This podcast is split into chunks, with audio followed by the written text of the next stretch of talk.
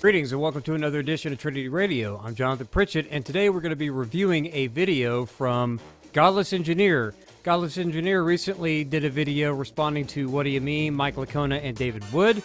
So let's take a look at Godless Engineer and see what he has to say. Today we're going to be taking a look at What Do You Meme's live stream he did with Mike Licona and David Wood. Uh, Mike Licona actually wrote this book, which you guys have heard me recommend probably on live streams. Um, it's The Resurrection of Jesus, and in this book it's a massive beast, right?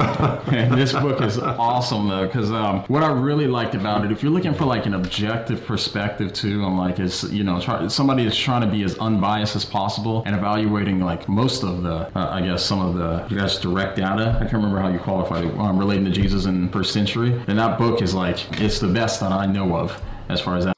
Yeah, I want to echo that uh, sentiment. Uh, Resurrection and the Son of God from N.T. Wright is also a must-have. It's a, about as big as this one, but this is a if you're interested in apologetics or if you're interested in critiquing apologetics like Godless Engineer, uh, this book and N.T. Wright's book, Resurrection and the Son of God, are both books that you should read. Um, but um, John is exactly right. This book is phenomenal. Oh, I wonder what kind of objective look at the resurrection that a Christian apologist did. Cons- um, as objective as possible. Didn't say completely objective without any bias. In fact, one of the things that uh, Mike Licona did in this book that I thought was very, very good, and you kind of wish that a lot of uh, New Testament scholars and other um, people like that would do is he he he inserted a, a, a section of this book called confessions. And in that confessions he lays out his you know biases his background his presuppositions and things like that which um, unfortunately not a lot of people in the field do. This conversation they're having has a context and a fuller treatment in the book they just referenced. So yes he does lay out all of that. Uh, it, it would be a good thing for more um, people in the field to do. Unfortunately, not all do that. So props to Mike Licona for for uh, setting the standard there with being open and upfront about his biases, his uh, presuppositions, his background, and of course, uh, sorting through all of the uh, methodology that he uh, implements in his uh, monumental work. Considering that Mike Licona is still a Christian, I'm guessing this objective look wasn't so objective. Absolute rubbish. See, there's a confusion here that that that, that if you uh, believe a particular thing, then you can't be uh, objective in your analysis of something. That's like saying uh, Bart Ehrman and all of his conclusions. He's not a Christian. He makes a boatload of money uh, trying to debunk uh, traditional claims about Christianity and about the New Testament and about the Bible. Uh, so obviously, Bart Ehrman can't be. No, you don't say that. Uh, just because someone has reached a conclusion, a conclusion that they actually continue to hold, doesn't mean that they're not being as objective as possible, which is what they said in their work. Uh, that's like saying that nobody can be at all objective. No, you can be objective. Bart Ehrman can be objective. Um, he may not be completely objective, but you know, like Mike Licona, we all know what his biases are and what his presuppositions are. Uh, but that's not to say that Bart Ehrman is just carrying the torch like Godless Engineer is just to debunk stuff. Mike Licona didn't say that he was completely unbiased and without any uh, sort of presuppositions or anything. No, he stated them, uh, just as Bart Ehrman does. So props to Bart Ehrman. We all know where Bart Ehrman is coming from. But no, the idea is to be objective, take an objective look at all of the data is not to say that you have no biases or that you're completely 100% neutral. Uh, neutrality is a myth, and a Godless Engineer knows this. So um, just because you conclude that Jesus rose from the dead doesn't mean that you're um, not being objective or you could make the same claim that just because you conclude Jesus did not rise from the dead, oh, you're just not being objective. You're not looking at all the evidence. So this kind of stuff is uh, silly nonsense and should do better. If you're interested in this analysis of Mike Licona's bad historiography, then please. Uh, bad historiography. Do you have any evidence that what he did was bad historiography? That's what I would like to know. Where is the evidence that he did bad? Do you do you know what historiography is? How to do history? Why is it bad? It, we don't we don't ever find out anything like concrete about why it's bad. You know, when Gary Habermas and I were finishing up our book, The Case for the Resurrection of Jesus, we were almost done in 2002. And at that time, I remember asking him, I said, Doc, you know, why is it you've got this bibliography, which I think it had 22 or 2,400 sources. Now it's about 3,500, maybe even more. 22, 2,400 sources at that point written by scholars.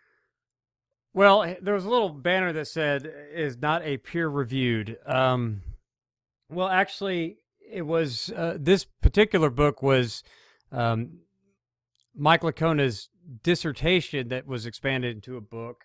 Um, so, in that sense, he probably had several people on his dissertation committee uh, review it. So, and you got to pass that. Um, and then, of course, when you get something published by an academic publisher, uh, in this case, IVP academic, not Kregel. Um, and then, of course, Mike's latest book, uh, why, uh, why, Are the Differences of the Gospel? That's, of course, published by Oxford Press. So it's not like um, slouchy academic publishers are just peddling this stuff. No. Um, it went through a thorough uh, review process. So uh, try again from 1975 up until that present day, which again was around, I think it was 2002. Exactly how many books have been written on the resurrection that say the exact same? Sure, they could solely analyze on one particular portion of the resurrection or of Jesus in general, but it seems like all of these guys have their own particular book that argues the exact same arguments for the uh, no, actually, they don't. Number one, they don't all conclude that Jesus rose from the dead. Two, not every source in there is a book about the resurrection, uh, which you would know if you had at least read the bibliography. Uh, it's a big book. But um, no, they're not all books about the resurrection. Every source that he cited is not books about the resurrection. Uh, a lot of it is uh, historical Jesus studies in general that touch on the resurrection, but of course, it's a wider field than that.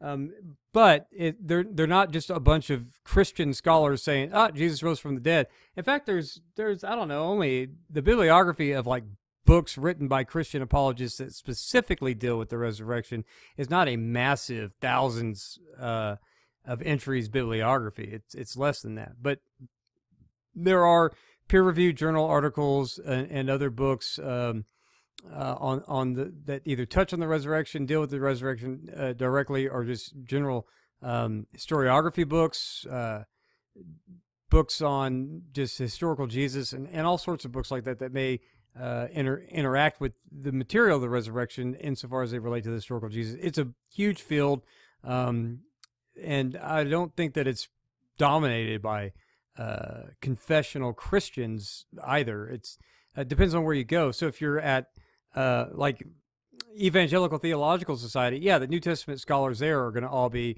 uh, pro resurrection and affirm it. Uh, but if you go to something like the Society of Biblical Literature, or other places like that, uh, you're not going to find that same kind of consensus that you would find at something like the Evangelical Theological Society. Uh, so you may think that, oh, because it's a field dealing with the Bible or the New Testament or even the Old Testament, it must be dominated by people who believe in Christianity resurrection. Also, just because you found a lot of people that agree with your conclusion does not mean that your conclusion is correct. This is just an ad populum fallacy because he's sitting there like, well, all of these people agree with my conclusion, therefore I'm well supported and I am correct. No, you're, uh, you're not. Yeah, this- but uh, hang on for a second. Just because people agree with the position doesn't mean uh, that your position is correct. I agree uh, with that. But he's not talking about agreeing with his position that Jesus rose from the dead. Uh, what he's basically talking about, if you read the book, he's talking about the consensus of New Testament scholars that agree with what Mike Licona calls the bedrock facts.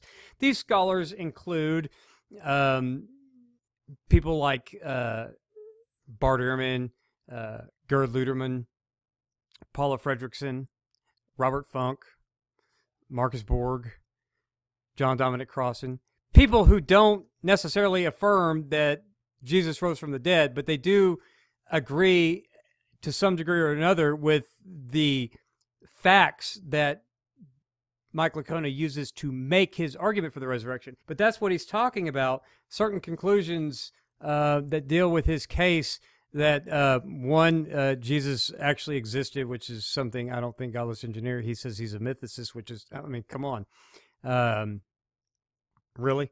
Uh, but you and and uh, Price and Carrier, man, come on.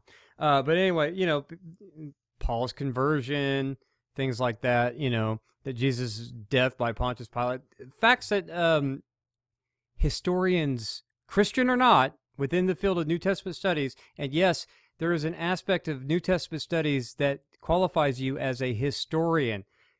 New Testament studies isn't just people who read the New Testament over and over and over and over and over and over and over and over and over again. New Testament studies involves history, okay? Because number one, it's a document from antiquity, which means it's an old document, which means you also have to study the history surrounding it. So even in seminary, where you study New Testament studies, you get a whole lot of history, not just church history, but Greco Roman history, ancient Semitic history, all kinds of history.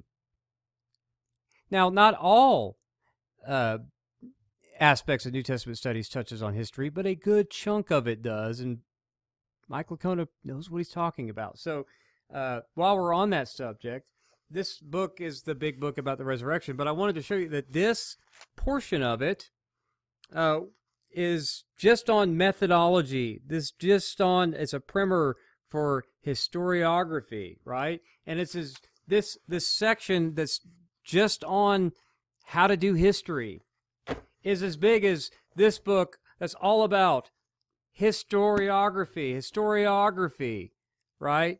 Historiography, books on historiography.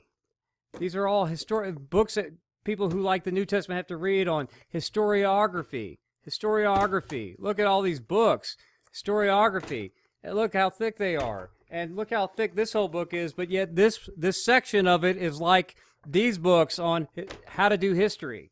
So it's not like when you're in seminary, you don't read a lot of books on not just what happened in history, but you also read a whole lot of books on how to do history. And I'm sure Mike Licona has read an infinite amount of more books on the subject than I have, just judging by his bibliography that has a lot of entries by historians who are writing on the subject of historiography. Okay type of argument reminds me of the apologetic about how the Bible's been copied and transcribed so many times in history and how we have so many thousands of copies of the Bible that inherently makes the Bible true. I don't really care how many copies something has or how important the book is to one particular group or another. It doesn't speak to the truth of what's in the book. You know what's interesting is that I've never heard a single apologist make that claim.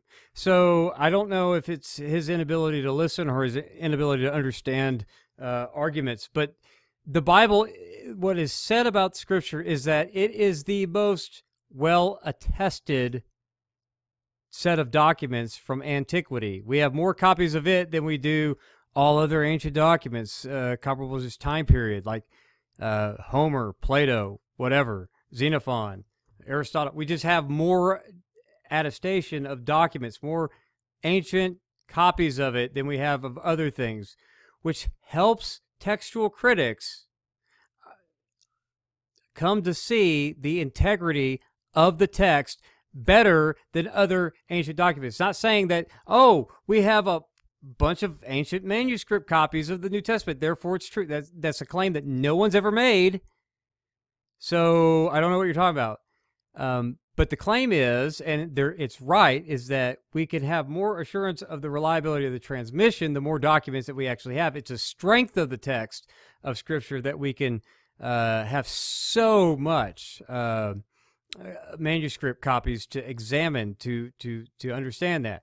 Now, from there,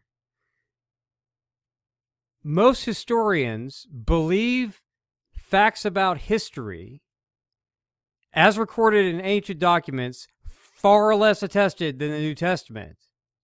Okay? So, what New Testament apologists and Christian apologists are saying is that the reliability question, we know basically what the text said. Even Bart Ehrman, after he goes on and on about a hundred thousand errors in the Bible, is like, yeah, I mean, the New Testament, basically what was written is what we got. You know, to 95 to 98 degree accuracy of probably what the originals look like. Even though we don't have the originals, it's basically probably what that is. Nobody's sitting there just doing massive edit jobs. Okay, so put that out of your head. But are those documents reliable? Well, they seem to be generally reliable, as or more reliable than a lot of documents from antiquity that, unless you're just an infinite skeptic about everything that happened in the past, um, yeah, you can come to this reliable. Uh, even non Christians believe that it is reliable on some things, just not reliable for miracle claims or whatever, because of a presupposed worldview that miracles can't happen. But that's a bias. That's not that's not an actual statement about it. But nobody's claiming that the Bible's true because we have a ton of copies of it. So I don't know where he got that from, but um, it's an argument uh, that he is uh, uh, refuting that he came up with himself. So we call that straw man. Licona goes on to discuss his conversation with Gary Habermas about the current state of New Testament studies. And he said, Well, you've got a few philosophers, but most are New Testament scholars. And I thought, Well, are there any professional historians, general historians, who, you know, they're trained in how to do investi- uh, historical investigations? Are there any who have done, you know, an investigation of the resurrection? He said, Yeah, there's a handful, but they're journal articles and very small books, uh, but nobody's done an exhaustive one. So I thought, Wow, I'd like to do that. For one thing, Mike Licona is not a historian. Uh, for one thing, Mike Licona is as much of a historian as anyone who does history on a particular uh, time period of history. So you don't need to you don't need to have the word history in your degree title in order to be counted as a historian. Okay, Histo- history is studying the past. Okay, studying, finding out what happened in the past. Okay, that's that's what it is. And if you are, as a professional paid person, trying to find out something that happened in the past, you're a historian. Not having the word historian in your or history, like church history or you know classical history or whatever, uh, World War II history, whatever. Just because you're whatever the word doesn't need to be in your degree in order to be counted as somebody who's doing history, which makes somebody a historian.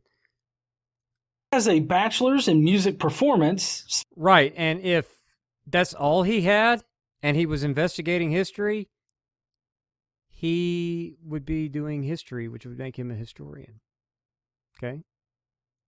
Specializing in the saxophone, a master. That's awesome, by the way. Mike Licona played the sax. That's pretty cool. I wonder if it was tenor, baritone, or alto. I, by the way, played the trumpet.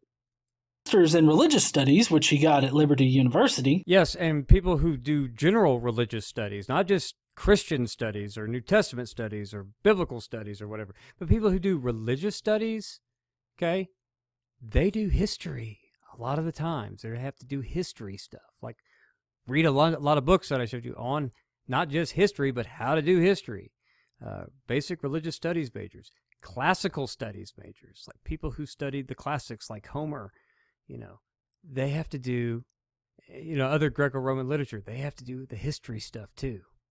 Okay. Okay. And a PhD in New Testament studies, which involves lots of history, especially if your dissertation focus that you're spending seven years doing. If, if, if you're doing history, you're getting uh, a good, solid understanding of how to do historiography. Sure if he started off going for a general history degree, but he definitely did not end up in a general history degree. Where he actually ended up was the that is New Testament studies. As recalled by Licona, Gary Habermas states that the current field of New Testament studies is filled with people that are not general historians. They are definitely not taking a look at the evidence objectively, and they are not applying the same historical methods that are used in other fields of history. One of the most common things I face. Actually, that's wrong. No. No, he is you. The reason why you look at uh, actually you look at philosophers of history uh, uh, more so than whatever like somebody who gets a master's degree in history. Okay, that's a generalist. Okay, um, now if they go on to get a PhD in some sort of historical studies, um, it, they may specialize in a particular thing because that's what PhD two uh, PhD candidates do. They specialize in, in some aspect of history, um, or they may do philosophy of history or whatever. But when he was talking about general historians, he was he was, talking about historians who are generalists, not necessarily specialists in something like just World War II or just ancient Mediterranean history or just ancient Near Eastern history or just Civil War history. Talking about generalists in a field, okay? That's what he was looking for. And when you're a generalist in a field, a general historian, okay, even if your doctoral work is general history, uh, you're going to know a lot of bit about a little bit. Uh, I mean, you're going to know a little bit about a lot of bit. But if you're specializing in a particular subject like New Testament studies, you're going to know a, lot of bit about a little bit, which means that little window of history that you're studying, probably between the Second Temple period on through like the second century AD. Uh, you're going to know a lot of stuff about the history of the, that time, and you're going to study a lot about how historians do the history of that time, which is what we call historiography. So yeah, but he was asking about general historians, um, generalists, not people who specifically focus on one thing, but people who are either philosophers of history or just generalists in history broadly. With my position as a mythicist is how many teaching historians support my particular ideas or positions. None. That should also tell you something. I know that you don't like consensus unless it's uh, the consensus is something that you believe in, then all of a sudden you wave the flag of consensus. But here, because you have a minority position, uh, you you want to throw out consistency. Consensus doesn't mean anything because yes, a lot of people who don't believe that Jesus is the Son of God, that don't believe that God raised Jesus from the dead, don't believe that Jesus died for anyone's sins, believe that Jesus actually existed, and yeah, the re- there's a there's a very good reason it's not because oh man, you've got to you've you you've got to believe in Jesus in order to teach at secular liberal universities. No, you you've got to uh, you've got to not be a mythicist, okay? Because it Jesus mythicist, it's weird. Um, it's like you know Caesar myth- mythicists and Plato mythicists. Okay, these people never existed. Right? Um, but yeah, just not we're just not interested in that kind of thing. There's a reason why no teaching people at any universities anywhere hold that position. It's kind of hard to have anybody in the New Testament studies field back up what you're saying as a mythicist when the entire field is primarily made up of people that have to believe in a resurrection and have false. It's a big world. Uh, it's just a big, even just the Western world. Okay, but I, I, where, where, who's making Bart Ehrman believe in a resurrection? Okay, who's making him do that? Okay, who's making Gerd Ludemann? Who made all the Jesus seminar scholars believe in a bodily resurrection, even though most of them did not? But I'm just saying, uh, uh with all due respect, godless engineer, you're just wrong depends on if you're talking about a particular group of New Testament scholars who are Christians. Yeah, Christian New Testament scholarship is filled with Christians, but that's different than just our evangelical New Testament scholarship is filled with evangelicals, okay? But that doesn't mean that the field of biblical studies in general or New Testament studies is just filled with uh, Christians. Not at all, okay? So, do some more research have to believe in a historical Jesus as part of their deeply held religious belief. And oftentimes it's mandated by the institutions that they are teaching at. If, if they are Christians, yes. If they are not Christians, no. And guess what? I, I don't imagine that um, Bart Ehrman is required to believe in a bodily resurrection since he argues against it for his position. You want to be honest, the state of New Testament studies is a big jerk of Christians. I really. So John Dominic Cro- Crossan and uh, Bart Ehrman and Jewish people like Paula Fredriksen, they're uh, they all believe in the resurrection now, I guess, because Godless Engineer thinks so. Come on, man, you know better than this. I've been plagued with, with doubts over the years, and I thought, well, you know, I want to do an investigation. I, I entered this with the objective of proving the resurrection of Jesus. So I know I already have my biases, right? Ah, and that's where you fucked up, Mike. Yeah. You see, you came to the investigation looking to prove your hypothesis. That's Um, okay, so it's not how you should investigate your hypothesis. You see, uh, no, you you can if you want to. I mean, it's like okay, I have this hypothesis. I want to see if it works. If it doesn't work, then you get rid of it and you come up with a new one. But if it does work and is what you wanted to work in the first place, so what? using that, you only find things that support your idea. Anything that Really? So when he read all those New Testament scholars that aren't Christians that apparently Godless Engineer doesn't know that exist, um, all he was doing was reading other people who agreed with him. No, no. Look how thick this bibliography is. Let's let's look. Um, let's look at how thick this thing is. Just the bibliography is longer than a lot of people's books. Okay. Um, yeah, there we go.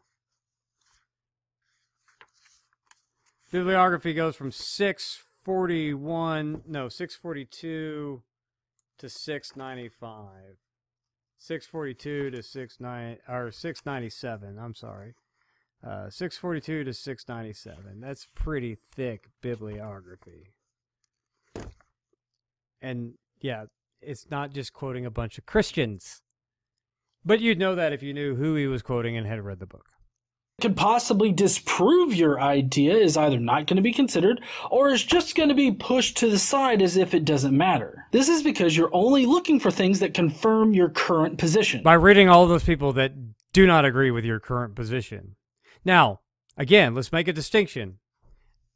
The consensus does agree with some of the things that he states are shared facts that all New Testament scholars and historians or whatever agree with. You know, things about the the, the disciples at least believe they thought they saw the risen Jesus. That uh, Christians, non Christians can agree with that. Uh, that Paul was and and James were not friendly to Christianity and then became Christians later, especially Paul. Uh, was uh, a persecutor of the church. Okay, that's something that people agree on, whether they're Christians or not. Uh, unlike mythicists here, uh, him and Richard Carrier locking arms. Um, the overwhelming number of non-Christians and Christians alike believe that you know Jesus was a real person. Things like every and was killed under Pontius Pilate, crucified on a cross. Uh, these are the things that the consensus agrees with. Now, how they shake those facts out, Mike Licona read a whole bunch and cited a whole bunch of people, and then in this last section of the book, okay, this last section of the book is a, uh, is evaluating people who don't agree necessarily. I mean, Dale Allison's kind of iffy, but the other four um, approaches that he analyzes, um, he looks at he looks at um, who does he look at? The hypothesis of people he disagrees with and compares his hypothesis uh, to theirs using uh, sound historiography and using traditional methodology that all historians use, or, or, not all, but some. Okay, it looks at John Dominic Crossan, Gerd Ludemann, Michael Goulder. Um, he looks at Peter Craffert, um, Geza Vermes. So he's looking at all of these people. Um, yeah, it was an appendix that he did Dale Allison. So Dale Allison's in the appendix. So the other five people are people who don't actually believe that Jesus rose from the dead, and then in the appendix, Dale Allison's kind of um, more more on our side, but he, kind of leans into the altered states of consciousness kind of stuff. So a little bit different there. So he reviews six different people that don't necessarily agree with how he does it, and sees how his hypothesis stacks up compared to theirs, in dealing with the facts uh, related to the case for the resurrection. So no, you just again, uh, you're not understanding how all this works. When you test your hypothesis, you want to try to find things that will disprove it. This is because you can have a lot of evidence to support your hypothesis, but it only takes one piece of evidence to disprove your hypothesis. Yeah. Um, it's like, I'm going to do an objective investigation and prove that God exists or prove that he doesn't exist. Well, that's, you're already showing your biases that rather than just seeking to see, does God exist or did Jesus rise from the dead? And so I realized that I had my own biases and they certainly um, threatened the integrity of my investigation. I'm glad that you recognize this, Mike, but ultimately you let your Christian bias poison your investigation. Uh, how do you know that? Have you read his book? Okay. Have you seen the kind of material that he interacted with?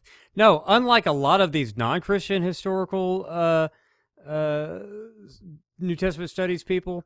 Uh, that that write about the, the resurrection, who, who who talk about Jesus, and they don't tell Christians that yeah, I don't believe a word of this. Uh, Mike Licona actually goes through his biases and his presuppositions, and he has whole sections on how anyone, whether you're Godless Engineer or Jonathan Pritchett or Mike Licona, how historians can go about minimizing their biases. He lays it all out in that book and who you got to check yourself uh, against and who you collaborate with in order to minimize your biases and keep them in check, which is why he collaborated with uh, non Christians, which you can read about in the acknowledgments and in the, the section on methodology. So read. Yes, we all do have our own biases. Right. So what? That doesn't mean you, you can't look at something and have controls for how you go about your investigation, even if you believe something. Okay?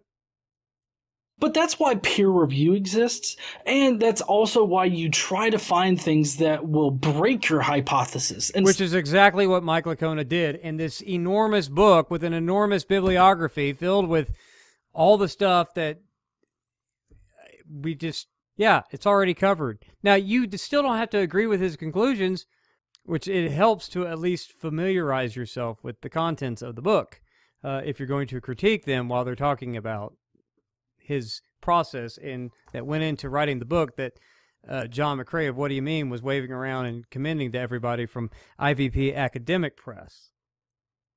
Instead of trying to confirm your hypothesis. If it can be broken, then you need to rework your hypothesis so that it can actually explain everything that it's supposed to. A good hypothesis will hold up to scrutiny. Mike continues on to talk about how this investigation really made him struggle with his faith. Luckily, he had his Christian apologist friends to tether him to the Christian dogma, which ultimately poisons his conclusion.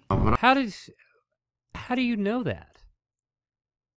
I, just because he concluded that there was a resurrection, all of a sudden it's poison because a Christian looked into it. Now, if you know what, we've already talked about this earlier in the video, but this this is just absolutely silly. So every time the godless engineer, if if he were to examine and consider this book, we know that no, he's not. If he looks into the resurrection, he's pre uh, programmed and predisposed to to reject it is poison poison everything. That's why even his response video to Mike Licona is poisoned because of his pre-commitment to atheism.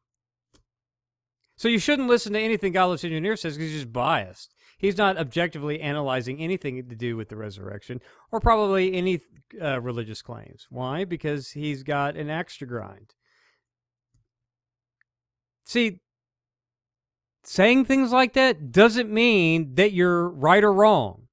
And because it doesn't mean that you're right or wrong, we don't need to go into all of that because it's actually fallacious. It's actually a non sequitur to say because he already was a Christian, therefore his hypothesis is poisoned and his method is poisoned. No, that doesn't follow. That's just a non sequitur. So it's fallacious. So if you care about making arguments that are rational and reasonable, don't make that one that if you believe something and you investigate something and your belief is confirmed, therefore it's false, that's a non sequitur.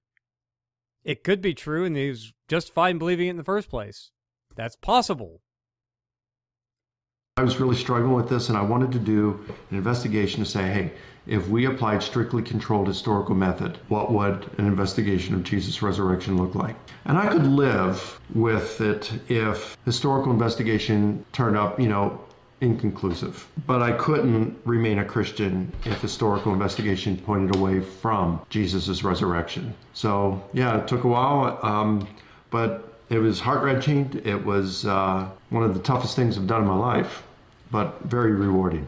I'm sure that it was really hard for you, Mike. And it really does seem like you got close to taking off those Christian colored lenses and taking an actual objective look at the evidence. But you managed to retain your bias and actually lean harder into it as you were investigating the case for the resurrection. That just says how good the case is, man. That's all that's all that means. Or it means that as much as it means anything else is about to come out of your mouth. As we will see, his Christian bias infects his arguments and investigation. His non Christian bias infects all this gibberish he's spewing all over YouTube, right? That's just rhetoric, okay? It's just rhetoric. Doesn't mean anything so much, it causes him to say things that no historian would say. It causes him to apply criteria that is only seen in New Testament studies. He stays. Uh, no, the criteria, right? Explanatory scope, explanatory power, plausibility, less ad hoc, illumination, those are. It's in the book. It's in all those books I just tossed behind me. It's in a lot of books about how to do history, okay? Which he cites a lot of books on how to how historians do history. And come to find out when you read about that there's, there's actually not a whole lot of consensus on how to do history among even the general historians right? Historiography is pretty contested. Um, a lot of that has to do with uh, postmodernism and some other things but uh, just how to do history itself is a complicated matter. But what they can agree on he covers and he implements those criteria, right? Just like the Jesus Seminar came up with their own criteria, you know, um, and they use little colored beads and stuff. But yeah, I mean, you lay out your method, and he uses standard methodology for uh, doing historiography, so uh, you'd know that. Not it's not something that only New Testament studies use. He goes in this first big chunk that I, I was referring to earlier on method. It's mostly citing philosophers of history and things like that on how to actually do history. Firmly planted in his Christian dogma the entire investigation. Uh, one of the things that. If you're a Christian, you can't do science. If you're a Christian, you can't do history. If you're a Christian, you can't do. Come on, dude, that's silly. Uh, that's like saying if you're an atheist, you, you can't you can't critique the, the New Testament because you're atheist. You, you can't do it because you're you're biased against it, right? You can't you, you you you can't be objective so we can't accept anything that you say that's what that's all we're hearing godless engineer and it's it's pretty silly that, that, that, that, that quick quick quick quick comment on oh, because because uh, I missed it when you guys were mentioning this book. If you guys watch my debate on the resurrection with John Loftus, where even atheists were saying I schooled him, this was the main resource I used for for my for my study on this. So good stuff here. It is good stuff my study on this. So good stuff here. Oh, so we have it being used in action, do we? Well, what do these purely objective arguments look like? You also may have heard people argue that Jesus' disciples simply hallucinated the resurrection appearances, but a hallucination, by definition, is something that occurs in the mind of the person experiencing it. If my friend Paul here takes a bunch of acid and a leprechaun appear, appears to him, the rest of us aren't going to ask for his pot of gold because we're not going to see him. It's only in Paul's mind. The leprechaun doesn't exist outside of his mind. Liars make poor martyrs. Some human beings are willing to die for what they believe in. I've never met anyone who's willing to die for something he made up. The disciples saw the sort of thing that would convince individuals and groups, friends and foes, that they had all seen a man who had been dead, alive again, standing in front of them, telling them why he had to die and rise again. Unfortunately, for our atheist friends, the only sort of thing that can do that is Jesus actually appearing to them, which means that Jesus rose from the dead. So, oh, so it's pretty much the same bad historiography and bad arguments that's found in every supposed historical look at the case for the resurrection. Actually, but no, in uh, standard uh, discussions around the resurrection, whether you're a Christian or a non-Christian, whatever, one some of the agreed upon the agreed upon facts are that the disciples at least believed they saw the risen Jesus. Now, whether they did or not, people debate. But both sides agree that they had experiences of the risen Jesus, whatever those experiences were. One theory put forth to explain that piece of data that everybody, Christians and not, agree on is this idea of group hallucinations, which has been thoroughly debunked. Okay?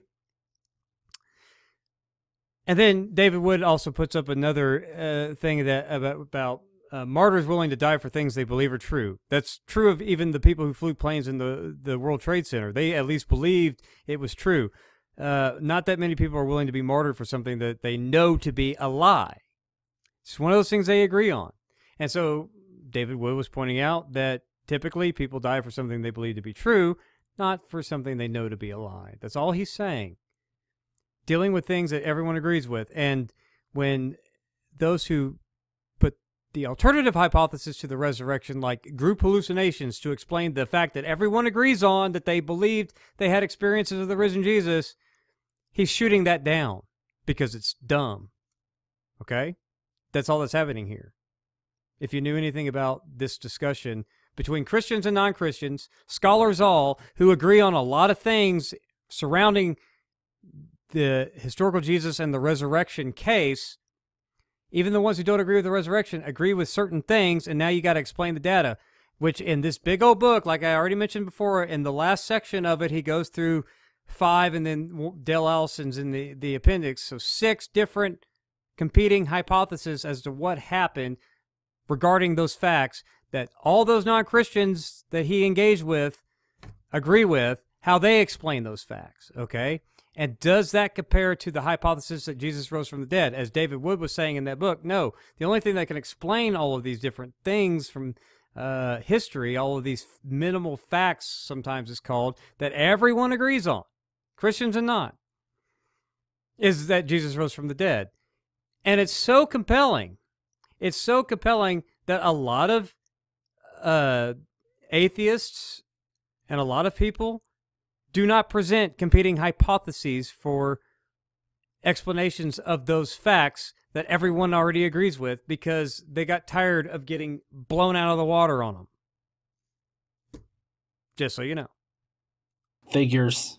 Hallucinations are far more likely than a Jewish man rising from the dead and only appearing to a select number of people that have already had contact with this idea of a Messiah, as well as knowing what other people looked like in general. No, so a phenomenon of this idea of group hallucination was a phenomenon that does not really exist, okay, that doesn't happen, is more likely than a resurrection even if you don't believe in a resurrection, you're going to believe on the same grounds that group hallucinations don't happen, right? And it was as groups as large as 500 people, okay, saw this. They weren't all hallucinating the same thing. That doesn't happen in reality. Now, you may say resurrections don't happen in reality either. That's fine. Okay, that's your position. But how do you explain that data? You can't just say that I think this impossible phenomenon even by my own standards, if we're going by like science, uh, is uh, which I don't know what, how, how resurrections offset science or anything like that, but uh, just assuming the kind of stuff that they say because they don't understand reality. Um, yeah, that's not any more likely, except because you want it to be. That's that's your criteria. I want this to be more likely, so therefore it is. Okay, that's not a very good argument. In the clip, Wood acts like these hallucinations can't have some kind of general theme to them, and this is directly contrary to what we see in reality now. We see themes being applied to hallucinations all the time. UFO abductees. They generally relay similar information, and you can even subdivide those particular experiences up into different versions of the same experience. Yes, but there's a difference between them all sharing the same theme, like, oh, I thought I saw Jesus, and some other guys said, oh, I thought I saw Jesus, and some other guys saying, oh, I thought I saw, oh, we all saw the same person and had a similar experience that shared this same thing with this person. No, we're talking about appearing to groups. Okay, it's it's it, regardless of whatever you think, what they can't be having is shared hallucinations. So even if they revolve around the same theme, if they're happening in the same company, that's not an explanation because they're not each individually hallucinating. Okay, that that's far more implausible than Jesus rising from the dead to account for that one of several facts that have to be accounted for uh, regarding the agreed upon facts of all sides, all parties. Okay, so just because they all have a similar theme, oh, Jesus rose from the dead, they can't all be having the same hallucination. Okay, and at the same time. Okay, when Jesus appeared to multiple groups and multiple peoples, also, when you hear about people having an experience of an angel or these near death experiences that are most likely hallucinations, those also take on similar general themes. This is what religion does to a historian when they start investigating their own faith. No. Again, the beliefs of the historian can color their work. That's true for every historian, regardless of their beliefs. It doesn't follow that their conclusions must be false because they have beliefs, right?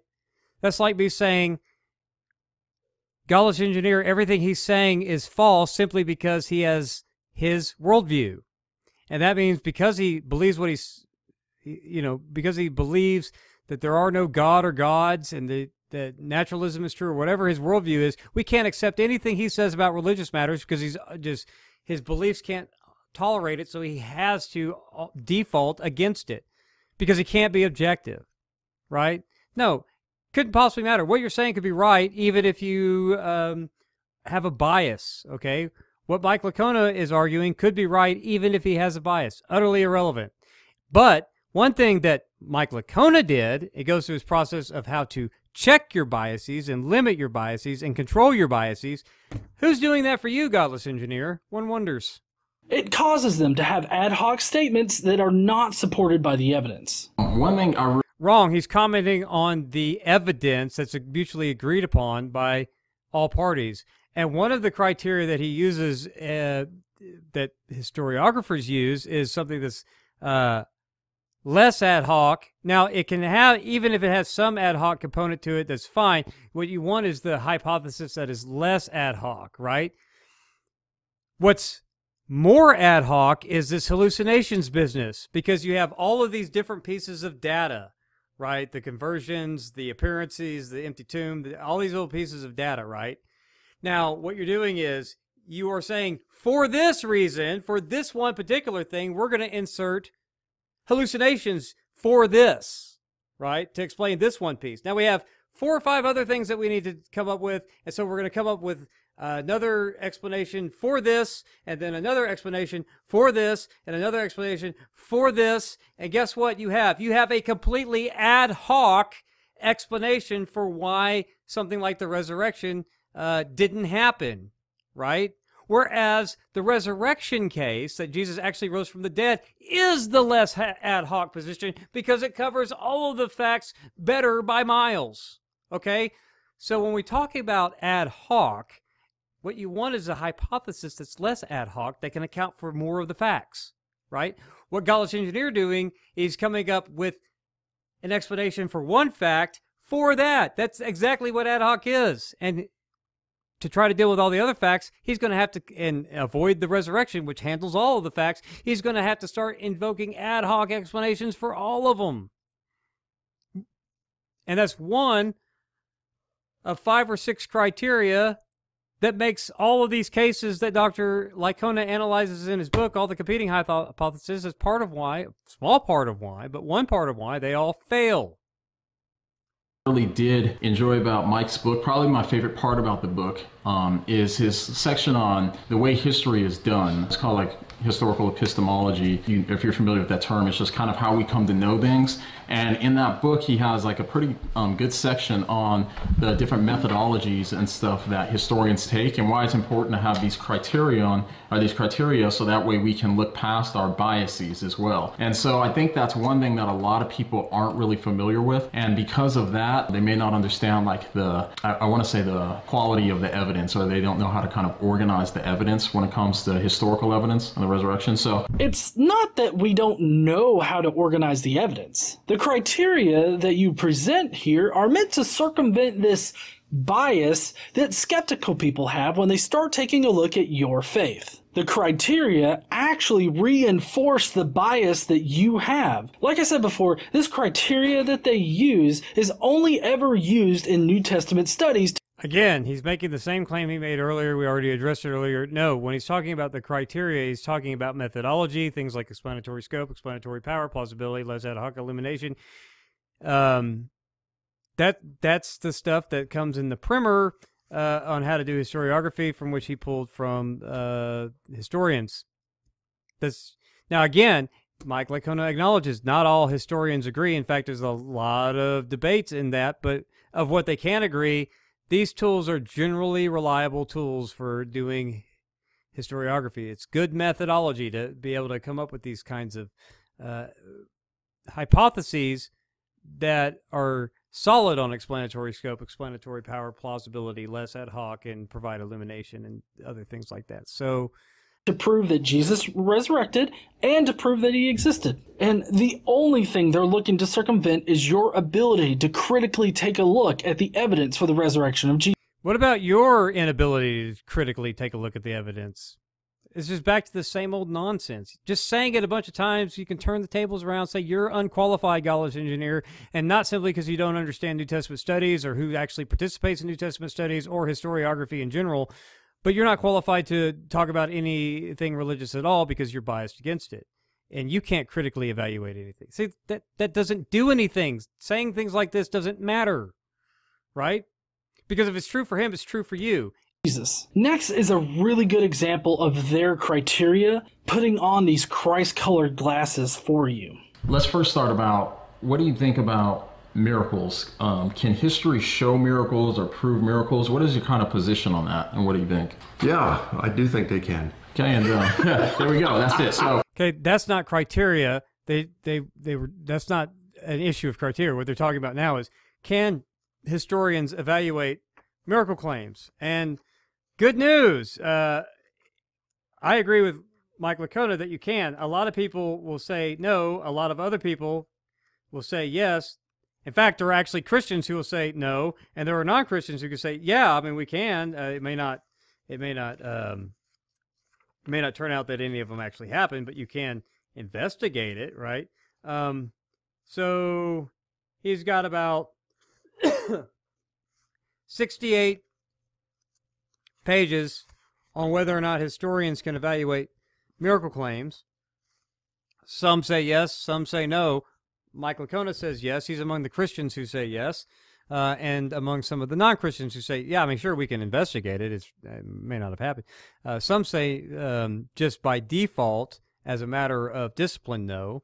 Um, but turns out those arguments are terrible, and I think Licona does a good job siding with the scholars who think that you can uh, in those 70 pages, which Godless Engineer hopefully will read one day.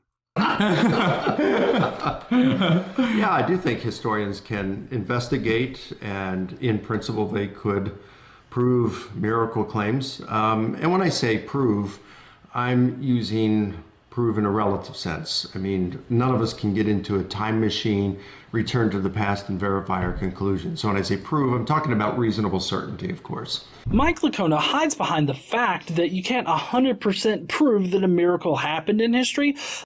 That's not hiding, that's stating what's obvious, which you are trying to be snotty about, but actually agree with let alone anything else in history. He recontextualizes miracles to make it seem like they're just any other event that has happened in history. No, he's not saying they are any other event that happened in history. The whole point about can you investigate miracles is because they're not like anything else that happens in history. Okay. Deep breath. I wanted to say something to point out something else, but I'm not going to. Come on, man. This reference class does not actually describe the case of miracles. Miracles would be violations of the natural order of reality, whether a God exists or not. The sort of, but again, you should read his book. Um, sometimes they are complete violations. Sometimes they are just a super feat of something natural that occurs. Maybe it has to do with the timing or the scale or something like that um, to constitute as a miracle. It doesn't. Of course, all naturals. Uh, I mean, all miracles um, typically involve some sort of manipulation of physical phenomenon. So, whether that's a resurrection or even the miracle of creation ex nihilo is bringing physical phenomenon into existence, or you know, a curiously timed uh, uh, act of God, uh, you know, some which is a phrase used for you know hurricanes or uh, earthquakes or whatever. Uh, but you know, manipulation of whatever it is that Jesus does and to, to, to heal the lame and and the blind and so forth is manipulating physical phenomena. So um, it could just be a super feat of uh, of physical manipulation uh, or uh, an outright violation, but it's not necessarily an outright violation. Um, because there is something to say. Well, uh, well, at some point it's it's uh, it's unexplained, but it could be explained later, right? Uh, we can explain earthquakes, right? But still, there's some sort of like in the Bible, there's some curiously timed uh, judgments where the earth swallows the people up, like the rebellion of Korah, for example, right? So there's all kinds of different, even just within the Bible, there's all different types of miracles.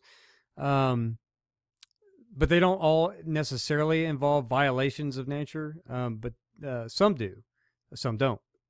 Reference class of other events that follow this natural order of reality does not fit miracles. He has to do this in order for his points to make sense. But again, that's wrong. What he's saying is miracles are in a special class. Now, can we examine this special class historically or not? Some Christians and non Christians, most Christians and some non Christians, I'll say that, uh, say yes. Uh, and some non Christians uh, say yes, and some non Christians say no, you can't. Uh, just uh, as a discipline, historians can't do that. Uh, a lot of different views out there, my friend. Um, but the, the question is these things that aren't like everything else, can we look at those too from a historical perspective? And uh, Mike Licona sides with those who say, yes, you can. Now, that doesn't mean that by examining to see if something happened means that it did happen, but the question is can you examine miracle claims in the past as as a function of doing history? Okay? We clear on that. I don't think Godless Engineer is clear on that, but I want everyone else to be clear on that. This is the same kind of tactic that creationists use to make their arguments seem plausible. Creationists have to argue against uniformitarianism in order to make their point, and that's exactly what Mike Licona is doing here. Uh, actually, a lot of people outside of the answers in Genesis uh, don't do that at all. But okay. Um, um, there is no historical evidence that it, because here's the thing is like you'll see a lot of atheists who will say like oh it's in the history they kind of throw out history in whole you know well we weren't there 2000 years ago Years ago. there was a comment earlier that said that well how am i supposed to believe something that happened 2000 years ago well can't you apply that to caesar's crossing the rubicon yeah. In, you know, 49 BC, or his assassination at the Ides of March, uh, 44 BC. Yeah. You know, of course, you can you can prove some things of the past with reasonable certainty. You can't with 100% certainty because there's all kinds of challenges to learning about the past. But Here, Licona is using the vagueness of history to hide his historical evidence for his faith. History can be pretty vague, and the historical evidence. Where was he doing that? He was just sitting there, he was simply saying, regardless of the historical claim, in fact, he goes into this in his book. And in all, you find it in all those other books that I uh, showed, and then all the books that I don't have that Licona's probably read. Uh, they uh, most all of them say, yeah, the, you know, things are conclusions are to be held tentatively, you know, um, provisionally, uh, but you can have reasonable certainty unless there are reasons to come to a different conclusion, right? Uh, that's all he's saying. He's he's not using that to hide by behind anything, right? He's just saying that's that's how it is because that's how it is. Evidence for some events in history is not as abundant as we would like. that is the only place where Licona's evidence has any validity. Uh, My- actually, no. Again, wrong. In fact, there's there's better evidence that Jesus rose from the dead uh, than evidence that Caesar crossed the Rubicon. There just is. There are more. There's better evidence and more agreed upon evidence surrounding the origins of Christianity. We'll say, and that at least people thought Jesus rose from the dead than there is for Caesar. But just want to put that out there. It goes on to basically describe historiography and how we analyze sources. Like who records an event, when did they record it, who were their sources, and if they are independent or not. Yeah, basic basic criteria. Basic questions that any historian would ask of any source of any kind of variety at all. He goes on to talk about standard stuff in the field and um yes, okay. Then he says this. come up you look at sources and then you look at what can we mine from those sources come up with what we call facts uh, that we can believe with reasonable certainty and then you formulate hypotheses to say what are the what hypotheses can account for these facts and then you assess those hypotheses to see which one best accounts for those facts All of this that he just said is subjective. At All of what he said is standard. Okay. All of what he said is just basic methodology for doing history. It's it's subjective in one sense, it's objective in method, but it's uh, yeah, it- it's subjective in the sense of okay, I think this is reliable. I don't think this is reliable. I think this is reliable. Okay, but what is reliable? Well, it's subjective to a whole bunch of people when he's talking about the facts. He's talking about the facts that all the Christians and non Christians both alike all agree on.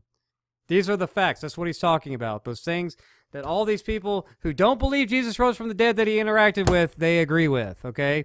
So if his subjective understanding of those facts, and you saw him do the air quote because, I mean, he's just saying this is the bedrock ideas, the facts uh, that are all agreed upon. We can we can mine those sources for that. And look look look at all this consensus out there people who believe nothing that I believe, who believe Jesus rose from the dead about as much as Godless Engineer does, but yet they agree with those facts. Godless Engineer probably doesn't agree with any of them because he's a mythicist.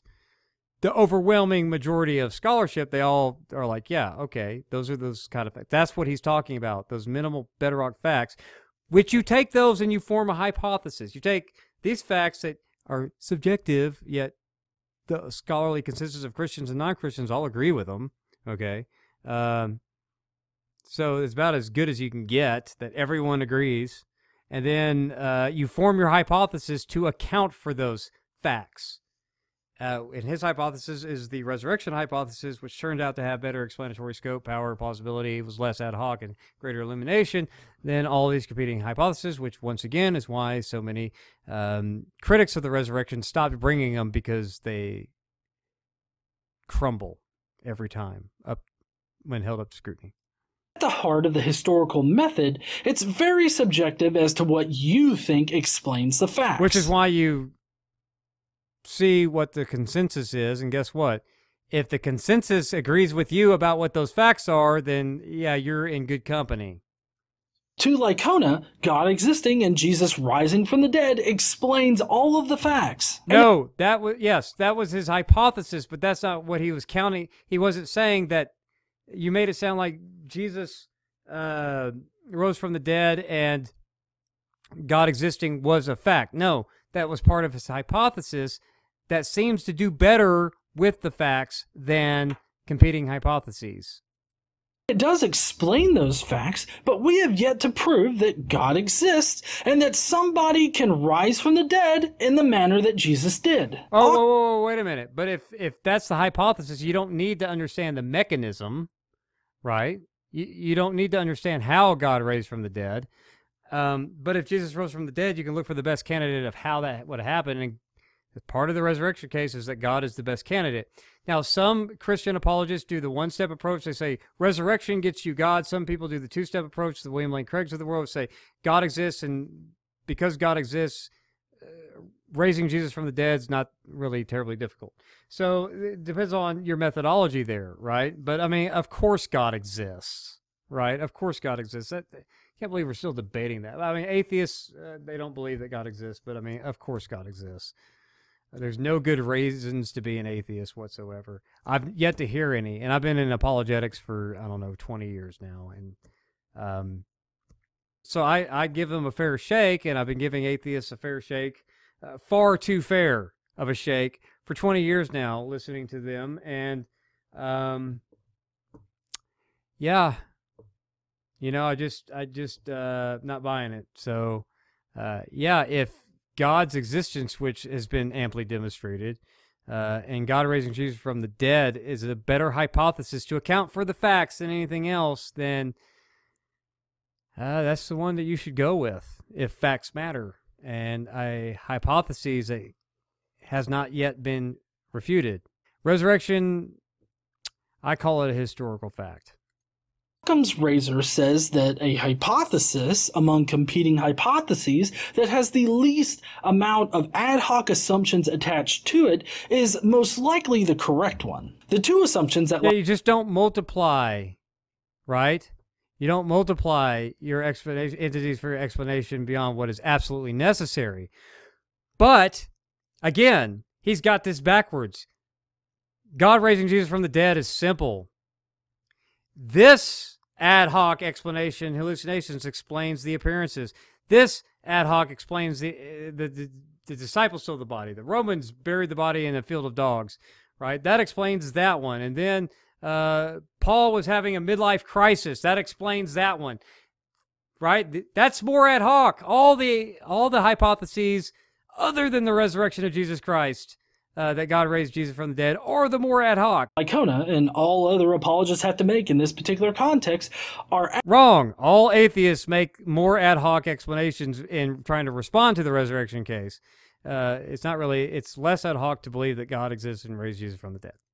Ad hoc, unfounded assumptions. Next time, we're going to. Naturalism and atheism are ad hoc, unfounded assumptions. By the way, okay, your your position doesn't does not get atheism and uh, metaphysical naturalism or even methodological naturalism, as far as I'm concerned, is not privileged to have the default status of being unbiased and objective, blah, blah, blah. You have not earned that position of privilege for uh, methodological or metaphysical naturalism or atheism. Gives you no privilege or standing uh, in any conversation whatsoever. Your biases and your presuppositions, which you have, which are equal to any Christians, gives none of us we none of us have any standing of privilege over facts. Okay, so don't make that mistake, right? Because Christians, we don't buy into the myth of neutrality. And it sounded like Godless Engineer was willing to admit earlier that he doesn't buy into it, that he knows that he has his. But don't think for a second that yours are more privileged, right?